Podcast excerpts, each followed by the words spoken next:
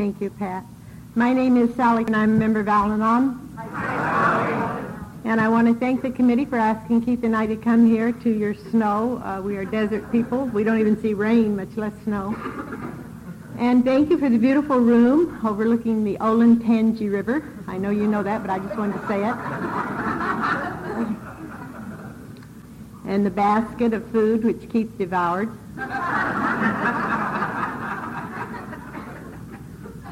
And it's uh, it's always good to be at any gathering of, of Alcoholics Anonymous and Al-Anon, and it's always an honor to be asked to participate at any level. Um, the Big Book of Alcoholics Anonymous says it's the obsession of every alcoholic to control and enjoy his drinking. Well, if you're an Al-Anon of my type, it was your obsession to control and enjoy the alcoholic. and I gave it my best shot. Um, if you if you're new to if you're in Alcoholics Anonymous and you don't know anything about Al-Anon, or if you're new to Al-Anon, the only difference is um, well, if you'll just look at, at your literature table, AA has as Bill sees it. Al-Anon has Lois remembers. so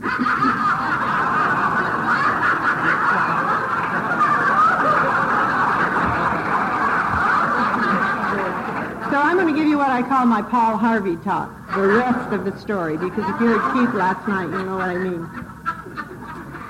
Um, I was born in Oklahoma, a dry state, and uh, at that time, and I never saw anyone drink, so I didn't know anything about drinking or Alcoholics Anonymous, certainly, or alcoholism. What I thought alcoholic, or what I thought drinking was, based on movies and books, and you know what that was. It was always in a room much bigger than this, and it was uh, like on the top of an 18-story building, and it was always at night, and the lights were twinkling out there, and she would have on a white low-cut satin dress, and he'd have on a tuxedo and they drank out of the right shaped glasses and danced and giggled and that was drinking. Well, I was to find out if you're really sincere about your drinking. It came in brown paper bags between your legs because that's the kind of beer drinking that Keith did. But if you've read Steinbeck, if you're born in Oklahoma, what you do, you go to California, and if you're a real true Okie, you go to Bakersfield, and that's what my mother and my two, my sister and I did because my folks were divorced when I was very young. I don't remember my folks ever living together at all, but they were always very civilized to each other. My grandmother used to say, you don't do it unless it's very tasteful. And uh, so that's how I grew up with those kind of standards. And evidently it wasn't very tasteful ever to um, to uh, express your feelings. Uh, you always had to be on guard. And so sometimes when I would will fall into that thing of what living with alcoholism did to me, I have to think what it has done for me. First of all, it got me to Al-Anon, and it got me associated with people who can tell you how they feel. And they can touch you, and they can show you that they care. And so that's one of the things that my program and living with alcoholism and being with members of Alcoholics Anonymous has taught me. That I can tell you how I feel, because when I came to Al-Anon, I could always tell you how what I thought. And uh, so in this family that didn't drink and um, didn't do anything else. They were all just very stoic and dull, really. And uh, but there was one uncle, and I am of Indian and German heritage. And I had one uncle, Uncle Ferris, and he was tall and lithe, and God, he was handsome. And he wore hand-sewn silk shirts and Stetson hats and boots. And he always had a rich widow on the string. Now, today that would be a clue, right? but I thought he was the most fascinating person I had ever seen. And I know today that I was really the only person in the family that really liked him. So maybe there is something to, to that, you know, those things that tell us that we go out and find the alcoholic. But he was exciting, and he's the only person in the family that ever did anything that was out of order. He would go away like for two weeks and come back and sit in a chair and rock, and they'd whisper about him. And I know today that Uncle Ferris had a serious drinking problem. But I uh, didn't know anything about drinking, and I never saw anybody drink until I moved to California. And I was, as Keith said last night, I was in high school, and he came over to the campus one day. And I looked over in the corner, and there was this commotion going on. And I, they were gathered around this tall, slender, handsome guy. And he was, well, he was finger snapping, thigh slapping, fast talking. They call it alcoholic charisma. and he was holding court. Well, I'd never seen anything like that in Oklahoma. And I, so I shook my pom-poms or whatever, and I got his attention. And we were married, and as he said, we went to San Jose. And, and he started college there. Now, at that time, I started doing what I know now, if I learned after I came to Al-Anon, is I started forming pictures in my mind what our life would be like. Now, this was strictly a unilateral decision. I never consulted Keith. But what I thought was that our life would be just like in the movies and the books. And we would live in a little town, maybe, maybe like here, in a tree-covered street. And Keith would be chairman of the athletic department, and I would be chairman of the faculty wives. And we'd have three little children that were always clean. And he would sit in a big leather chair smoking a pipe. Keith didn't smoke, but that was the way the picture was. And there'd be a big Irish setter, and the children would be huddled at his feet clean, and I'd be in the kitchen with my little apron on cooking. And that was the picture that I had. It was going to be our life. So in the years that Keith was in college and he drank and he missed the team bus a lot and he didn't come home a lot, you know, it didn't matter because I knew as soon as he got out of school that he would get down to the business of living and he would get away from those people that evidently tied him to the bar stool and locked the bar door because he would say that he just couldn't get away. So it didn't matter. But what I learned when I came to Al-Anon is those are pictures of normal people. Well, my sponsor tells me normal is a gauge on my dishwasher, and I shall never have it. so, you know, I am grateful today that I had that picture in my mind because that got me through a lot of nights standing at the window, and you know what we do there. And uh, we had these two lovely children, beautiful little baby girl and a darling little curly-headed boy. And Keith graduated from uh, San Jose and he was drafted by the 49ers, and we went up to the Bay Area, and people were very good to us there. They were, it was an exciting life, and we were able to do things that we wouldn't have been able to do. And of course, my plan for him to go away and teach somewhere was just a little glitch in it, but it didn't really matter because I knew as soon as he got through with this thing that he was doing there that he would he would get down to this business of living, and he wouldn't drink like that. Now, when I met Keith, he told me, the first day that I met him, he told me that the car that he was driving was his. It wasn't, it was his mother's. But I believed him. And you know, when he told me that, the reason that I believed him was the reason that I believed him time after time after time when he would say to me those things that I wanted to hear. I won't drink like that anymore. And I'll come home and I won't spend the money. And I believed him when he told me that because something told me that he believed it. When I would look in his eyes, he really did believe that he wouldn't do that again. And we didn't know that we were living with the disease of alcoholism. And anyway, his Uncle Frank drank terrible, and he would fall in the mashed potatoes at Thanksgiving. Now that was drinking too much, and Keith didn't do that. Because when Keith drank, he was funny, and he was had the best ideas, and he had the car. We did fun things, had a lot of fun behind drinking. But of course, we didn't know that we were living in the disease of alcoholism. I don't know where, I don't know where Keith crossed that invisible line that you talk about. But I know today that from what I remember about uh, when I first met him, he was drinking alcoholically then. I don't know where he crossed the line to become the alcoholic. He could have crossed it in Pot's back door, the stop and sit, the satin doll, Maison Joseph. He could have crossed it in our living room. I don't know where. But somewhere he crossed from alcoholic drinking to being, becoming the alcoholic. And that is the disease of alcoholism, that slow, insidious, patient thing. And, you know, every day that I would see him drink and, and be drunk, I would think, well, tomorrow he won't drink. But, uh, of course, you know, he had no choice, and I didn't know that.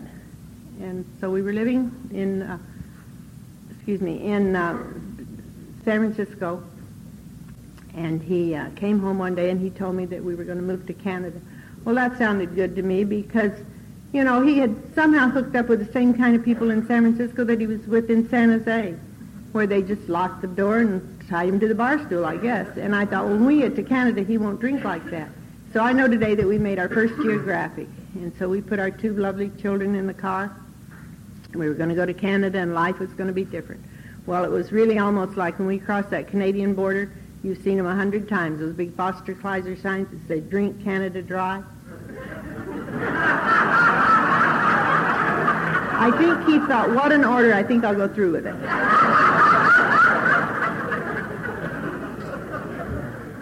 because we were to drink our way across Canada because you drink like that in that profession, they don't keep you. They sell you and they trade you a lot. And so we moved from Edmonton to Winnipeg to Toronto. And when we got to Toronto, by now our daughter was old enough to start school. And I wanted her to start in the States so children and I came back to Bakersfield. And Keith was going to follow at Christmas time as soon as he made that million dollars with that mausoleum. And uh, of course, I believed it. You know, I always believed everything that he said. You know, he could convince me of anything because I wanted to believe him. And of course, he came back to Bakersfield and he didn't make the million dollars. And he went into the business that must be a Disneyland for drunks because it was selling cars. And he could he could sell cars a half a day and drink a half a day. And he would always uh, he always Keith was not a traveling drunk. He always came home. He uh, was very um, prompt. He was always home a little after two when the bars closed in California. and we lived in Bakersfield. Now now, by now, the drinking, I tell you, he wasn't so cute and so funny, and he didn't have very good ideas. But I had decided, now, you know, I only know this in retrospect. I, I had no idea that I was going through this then. But I had decided that if, if I could create the perfect home, he would come home. Now, our, our literature talks about we want to keep our eyes on the alcoholic. For some reason, I thought if he was home, he wouldn't drink. Well, you wouldn't have drank in my house either by now because I tell you, I was I didn't even like those little ads for that cute little bear. I just hated beer. I hated everything about it. And uh, so we were living in Bakersfield, and we bought this little house in East Bakersfield. Now, it wasn't really like the house in the picture. But I thought if I can create the perfect home, he will come home. And that's all I wanted him to do was just come home. And Nancy talked about it last night. Um, how she rearranged her furniture. I know today the reason that I was obsessed with my home was it was the only thing in my life that I had control over. It was the only thing that I could do that I knew would work out like I wanted it to. By now, Keith was not doing what I thought he should do. He was drinking too much, and our life certainly wasn't uh, manageable, to say the least. So evidently, I had read a book that a perfect home is a clean home. And we all take our frustrations out in different ways. And uh, I was not a lay on the couch and watch the soapies type person. I was busy, busy, busy. And I had decided that that uh, if I created this clean house, he would come home. And so that's how I took out my frustration. And I was obsessed, totally obsessed with my home. I literally, truthfully, cleaned the baseboards with a toothbrush. I cleaned the word Frigidaire with a Q-tip. I washed the soap. If you came to my house, I, if you came to my house and sat still long enough, I'd dust your wax You'd do something to you. because short of boiling my kids and waxing the driveway, I was busy. So I would get up every morning and I would start on my house and I would get it clean and I would feel so good because I had accomplished something that I knew how it was going to turn out. Now I know today that I'm one of those people, I'm basically a tidy person. I'm also basically a person that, that likes a tidy lawn. But somewhere, evidently, I had decided that it was his job to mow the lawn. Now, Keith and I will be married 48 years in January, and he's never read this book, but he should mow the lawn. but I had decided it was his job. And now I know today that the reason that I did it was to make him feel guilty, because I had decided that if I could make him feel guilty, he would come home. And uh, so it doesn't matter what your motive is, I guess, but it didn't work anyway. So I would go out, and it gets hot in Bakersfield, and it's a very arid heat. And uh, so I would get my house all cleaned up in the morning, and then I would go out at noon in this hot Bakersfield dry heat, and I would mow the lawn. And I would mow it one way and back the other, and then I would rake it, and then I would manicure it, and then I would clip it, and then I would wash it down, and then I'd mow it again. And all the time that I'm doing that, I can do that thing that, that we learned to do. I could validate that feeling that I am the victim, and he is doing this personally to me. He was down at the wool growers having fun, and I was mowing his lawn. I'd think that to myself. And I also knew, too, probably, that the neighbors were looking out the window and they were saying, look at that. Poor little thing.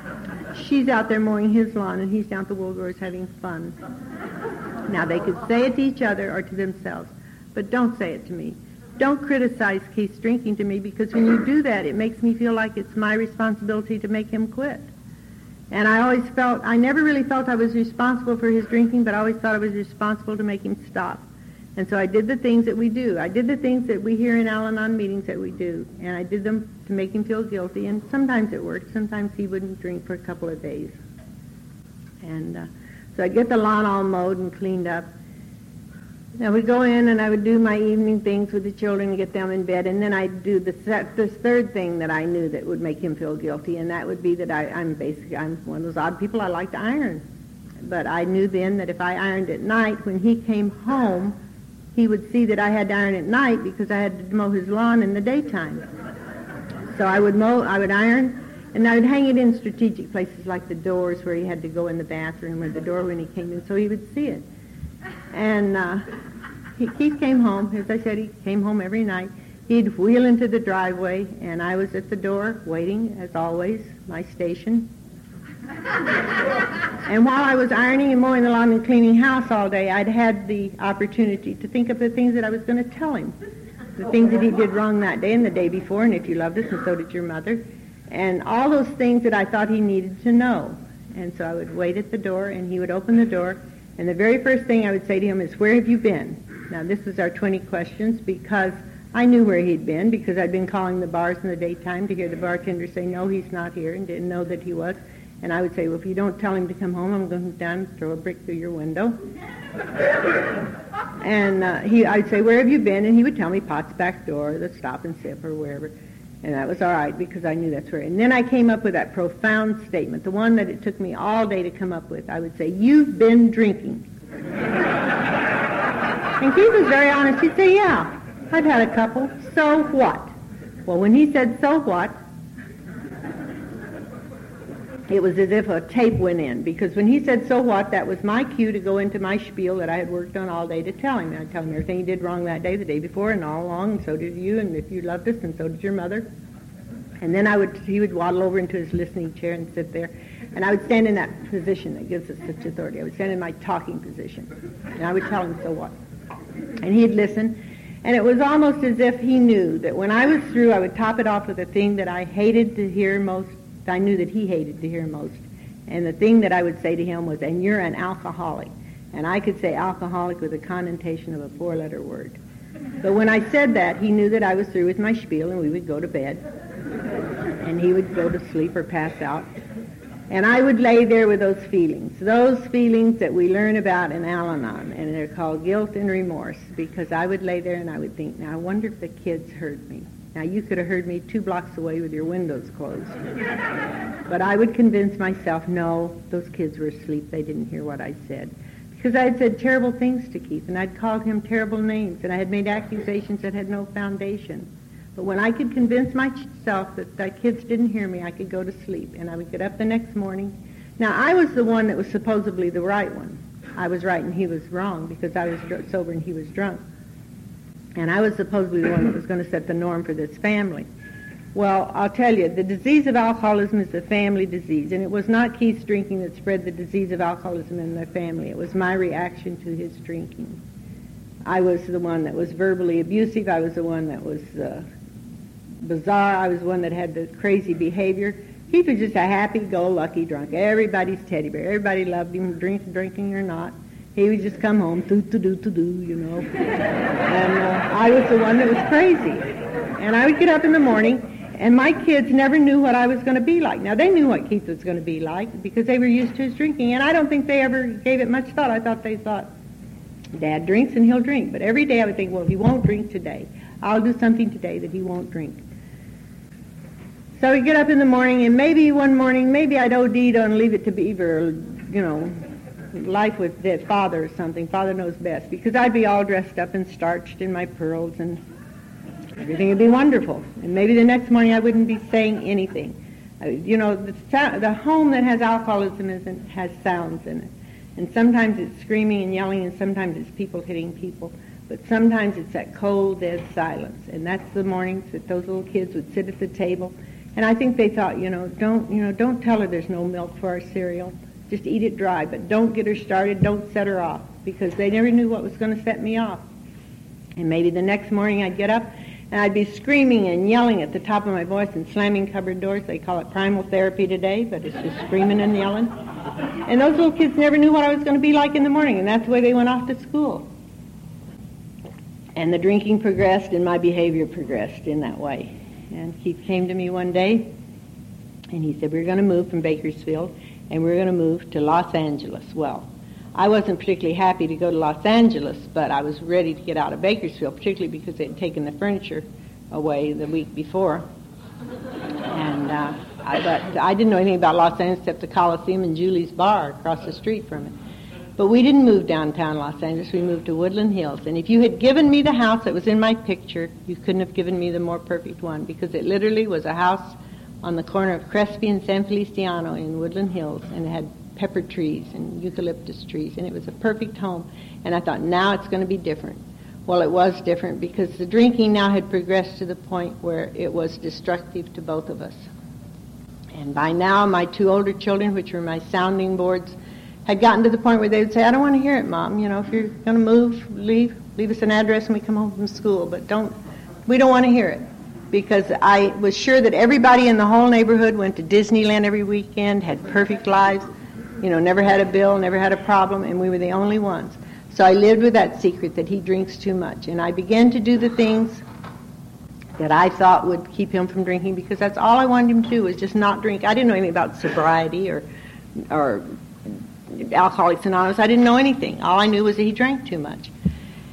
And I know today it was my reaction to the drinking that set this this family in this tizzy. And I know that because a few years ago Keith had a hip replacement, and uh, every day I would go to the hospital, and I think, now today I'm just going to be the regular little loving nursing mother, and I'm going to be wonderful. And I would be there five minutes, and we would be in these hideous arguments, and I would leave. I'd get in the car and I'd cry because I thought that man is, you know, he had a hip replacement. That's a serious operation, and I, how I treated him. And about the fourth day, I realized the reason that I was that way was that he had he was on a morphine drip, and he was exactly the same way as when he drank. he would say the same thing over and over and repeat and ask me stupid questions. and that was the way he was when he drank. And, my, and I didn't see that until about the fourth day, and I realized that's what it was. It was my reaction to his actions. But um, we were living in this little house in Woodland Hills, and I began to do the things that I thought would make me perfect in my children's eyes, because by now I was beginning to use them as a lever against his drinking. So I joined the PTA, and I was a Bluebird leader, and I was a Cub Scout leader. And I did all those things, and I'm glad that I did it. My motive wasn't all right, but I'm glad that I did it. And of course, Keith continued to drink. And one day I was reading a magazine in a doctor's office, and uh, it was it had an article about uh, the National Council, and I clipped it out and I filed it away. And I asked Keith one morning if he would go with me down to the National Council.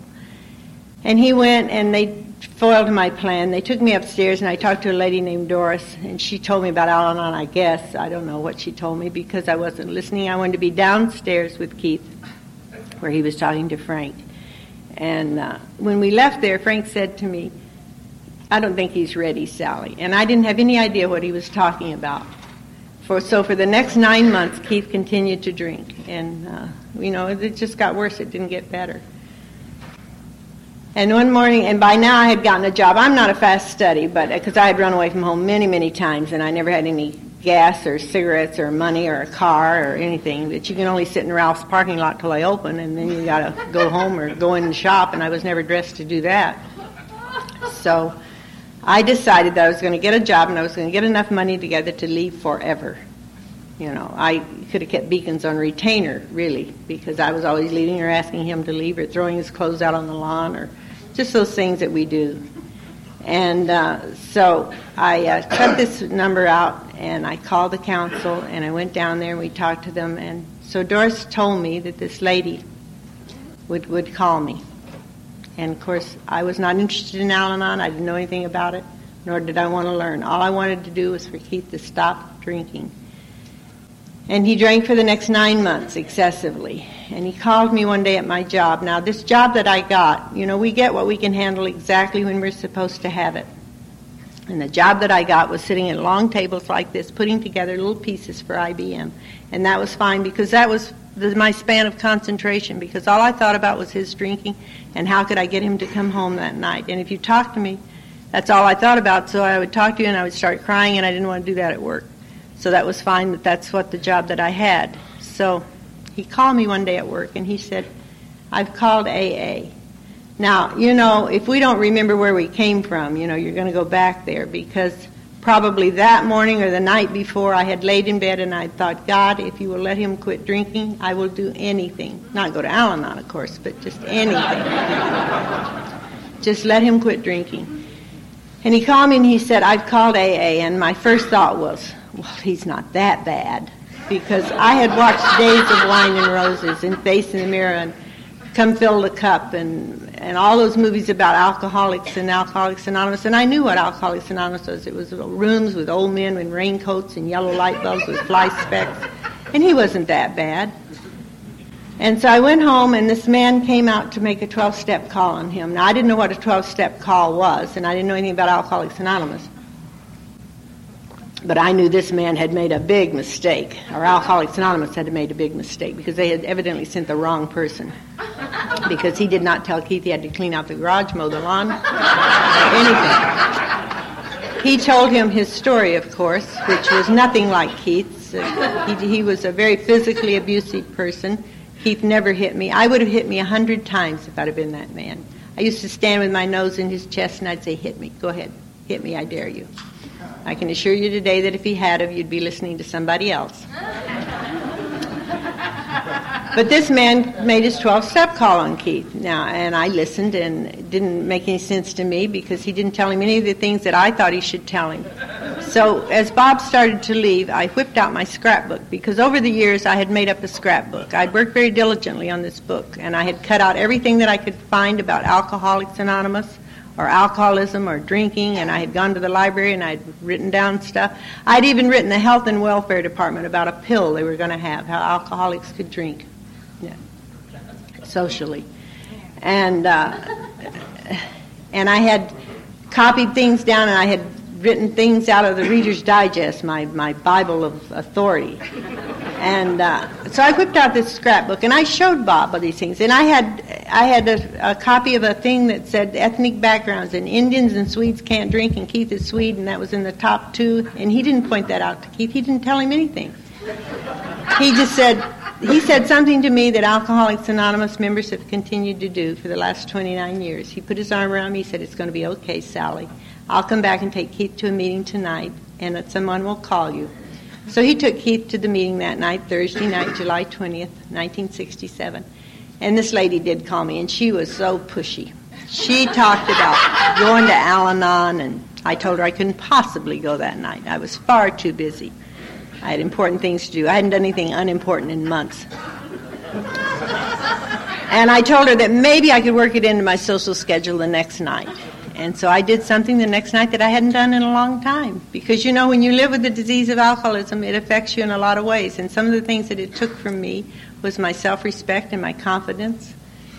And uh, so, if you're going to be the victim, you got to act like the victim. So, if you're going to act like the victim, you got to dress like the victim. And so, what you do is you wear you wear hand-me-downs, and you tell people they're hand-me-downs, and they're always just a little bit too big for you, and they're just your, you know, just your basic pitifuls, and just just a little sloppy, and you just you kind of slouch and you shuffle along and you sigh an awful lot, you know. But this night, I was going to go to my first meeting of this aloe, whatever it was, and I knew that they were going to ask me how I got my husband sober because he was at his first, second meeting of Al AA that night. So I got all dressed up. And I went to that meeting, and I have heard it said in Mem- Alcoholics Anonymous meetings, and I've had it, heard it said in Al Anon meetings. I walked through those doors, and I saw you people and the looks in your eyes, and those 12 steps, and those 12 traditions, and I found everything that I was looking for. And I'm here to tell you that that's what happened to me on July 21st, 1967. When I walked in that room, I found everything that I was looking for because I went to that meeting looking for all the things that made me different and all the things that made me not belong, and I found them. And if that's what you go to AA for, Al Anon, you'll find them. Chuck Chamberlain said it: if God made two of us alike, one of us would be unnecessary. And uh, I found it in that meeting because there wasn't anybody dressed up really there, and there wasn't anyone whose husband was in their second meeting of AA, and there were people there who weren't married to alcoholics, had never been married alcoholics. There were people there who were husbands were still drinking. My gosh, mine was sober. And there were people there whose children were misbehaving, and they didn't ask me to uh, tell them how I suffered. They didn't ask me anything. I remember they patted me a lot and said, It's going to be okay, honey. And there were old women. They must have been 40 years old. And this was in the days of hairspray and backcombing. And I thought, you know, they'll hit me with their hair if, if I don't behave and stay there hour and a half for their dreary meeting with their short little phrases. And, and uh, I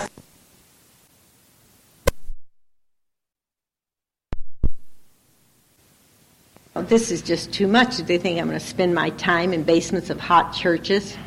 I've got things to do. My husband is sober. So I started out of the room, and if, you know, we get what we can handle exactly when we can handle it. Because I looked down on the literature table, and then I knew why they talked in those little short phrases. You know, keep coming back and let go and let God, and first things first. Because I was not allowed to read comic books when I was growing up, and they had reduced this whole thing, and that's nothing, they laughed a lot too. Uh, they had reduced this whole thing down to a comic book. And there it was on the table. Jane's husband drinks too much. Well, I felt sorry for Jane. My husband was sober. He was at his second meeting. And I looked at that book and I gave it a pass. But you know, I couldn't have handled the feeling that I had two years later when I looked at that same comic book, when I was doing what my program has taught me to do to extend my hand to a newcomer, to gather up literature and give it to her.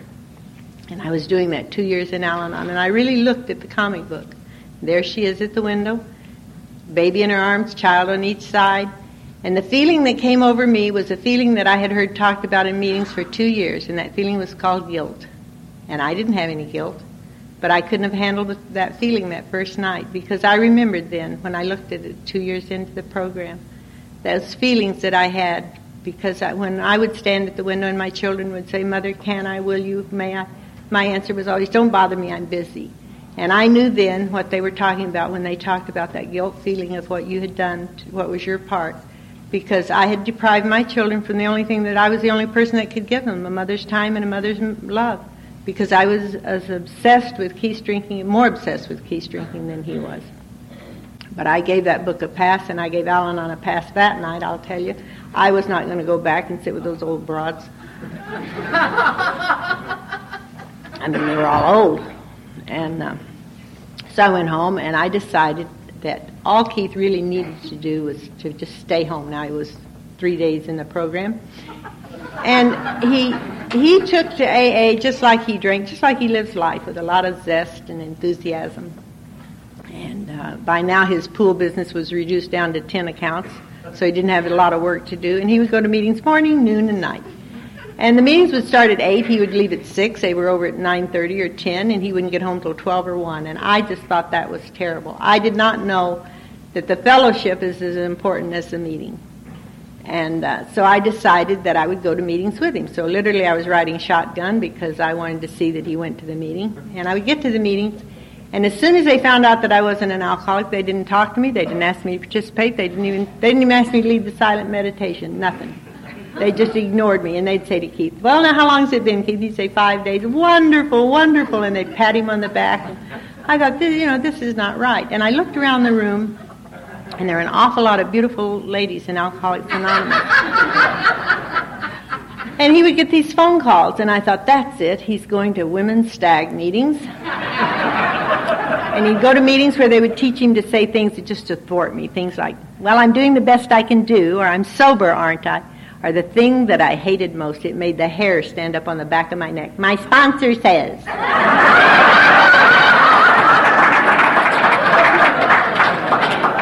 And I began to do what I had heard people say. I began to resent Alcoholics Anonymous. I began to resent sobriety, and I would not have been too unhappy if a train hadn't run over Clancy.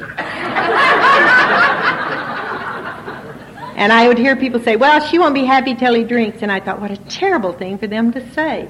But I was there, and I resented it because sobriety was not what I thought it should be. It was not what it was all cracked up to be, I'll tell you, because now Keith didn't drink. He went to meetings all the time, morning, noon, and night, night meetings. And he went, went away on trips. And he did things with people, and people would call him. And so he told me one day, he said, now I'm going to go up to Tehachapi Saturday to take a, a, panel up there for an anniversary meeting. Well, I had to stay home and clean house because I had to work. And uh, I had decided now that if Keith would stay home, if I would look like the ladies in Alcoholics Anonymous. So I went down and I had my hair frosted. Now I didn't know that you had to do any more than just have it done. I didn't know you had to keep it up. so he, he, said, now somebody's going to pick me up and uh, I'm going to go to Tehachapi. Well, I'm this Saturday morning. I'm standing in my kitchen. And my, maybe you had one of these. They're called your all your fault robes. They're those little chenille numbers. Have the have the little bare spots on where you pick the chenille off while you're standing at the window waiting for him to come home. Have little holes in them from the chlorine because you've worn them all day, and little chocolate and coffee stains and Kleenex coming out of the pocket, and tied with something that never belonged to that garment. And those rubbly rubber head, rubber go-aheads that we used to wear. I'm standing in the kitchen, and she comes in, Wanda, drives up in the driveway in a big black car. Remember the old Loretta Young shows where she used to come in through the door?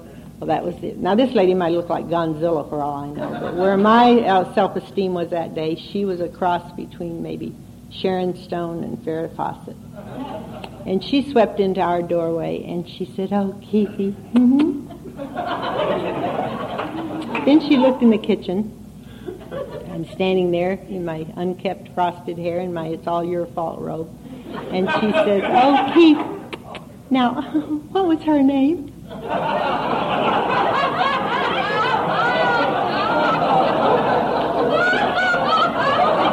And I thought, you're going to know my name, bitch.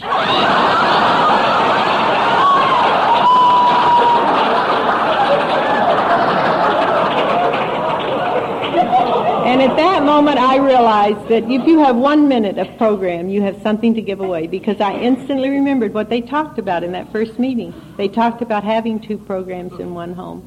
They talked about two family, two two people in different meetings. They talked about about relationships, and I remembered it. And we get what we need exactly on schedule because Keith got a call the next day from from Jim MC and he said, I want to have you come over and talk to me. And he said, and by the way, does your wife go to Al-Anon? And I said, of course, I can tell her about it. And I went over with Keith on that 12-step call, and I talked to Valerie about Al-Anon, and I guess Valerie still goes today.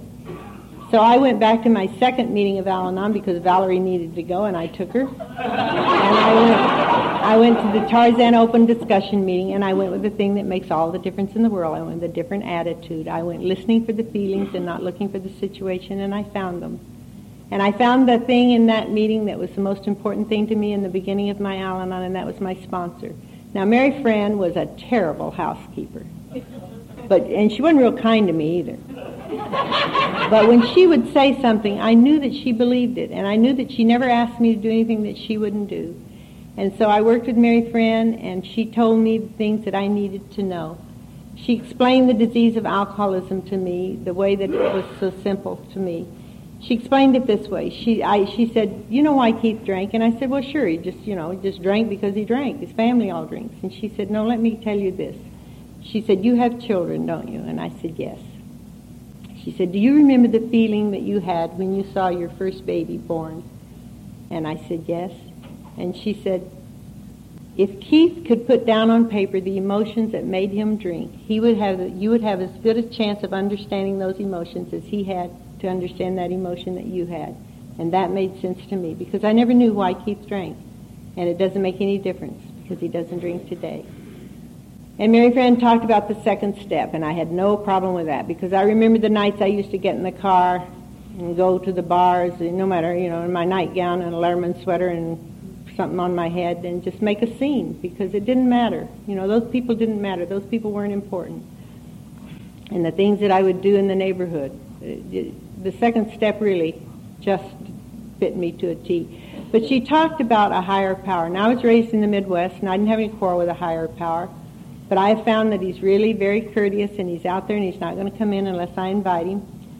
And so she talked about prayer, and I made a commitment to myself some 29 years ago that I would not go to bed without having been on my knees. And I can honestly say that I don't think I've ever gone to bed without having been on my knees. Now, that's not to say that I haven't get, had to get out of bed sometimes to get on my knees. But I don't think I've ever gone to sleep without having been on my knees. And my prayer that night was the same as it was last night, and it'll be the same tonight if I don't forget. And that's I'm grateful for everything that He's given me, and I'm grateful for everything that He's left me. But I'm more grateful for the things that He's taken away because he's taken away those feelings that I came into Al-Anon with, that sense of impending doom, that hole in the gut, that knot in the stomach, that it's bad today and it's going to be bad tomorrow and it'll always be bad. And he's replaced them with people and conferences and, you know, friends and all the things that we do. Our life today is totally the programs of Alcoholics Anonymous and Al-Anon. I don't have a big problem with people outside the program, but in the business that we're in, it is important sometimes that we do entertain people who don't understand the program. And I can fake it, you know. I can listen to her kids about her PTA and her kids and how many things she can make out of a Clorox bottle for about five minutes.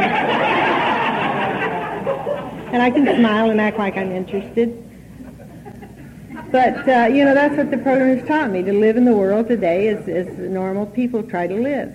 But uh, Keith and I have been very fortunate. We've been to five internationals. And the first one, Denver, you know, we were just confused. We didn't know. The coffee pot alone was enough to throw you there. But the one that Keith talked about last night in New Orleans, uh, that one was the one that turned my life around because we went on Thursday and people from all over the world came and they blew up balloons and they decorated that room and they had flags from every country that was represented. And then Sunday morning when we went over to the Superdome and I sat in that Superdome with all those people and I looked up on the stage and I thought, now how did we get here? How did we get from Bakersfield to the Superdome in New Orleans? And then I looked and behind the stage was the theme of that conference, the joy of living. And I knew then and I know today that I've had more than my share, and I thank you for that. Thank you.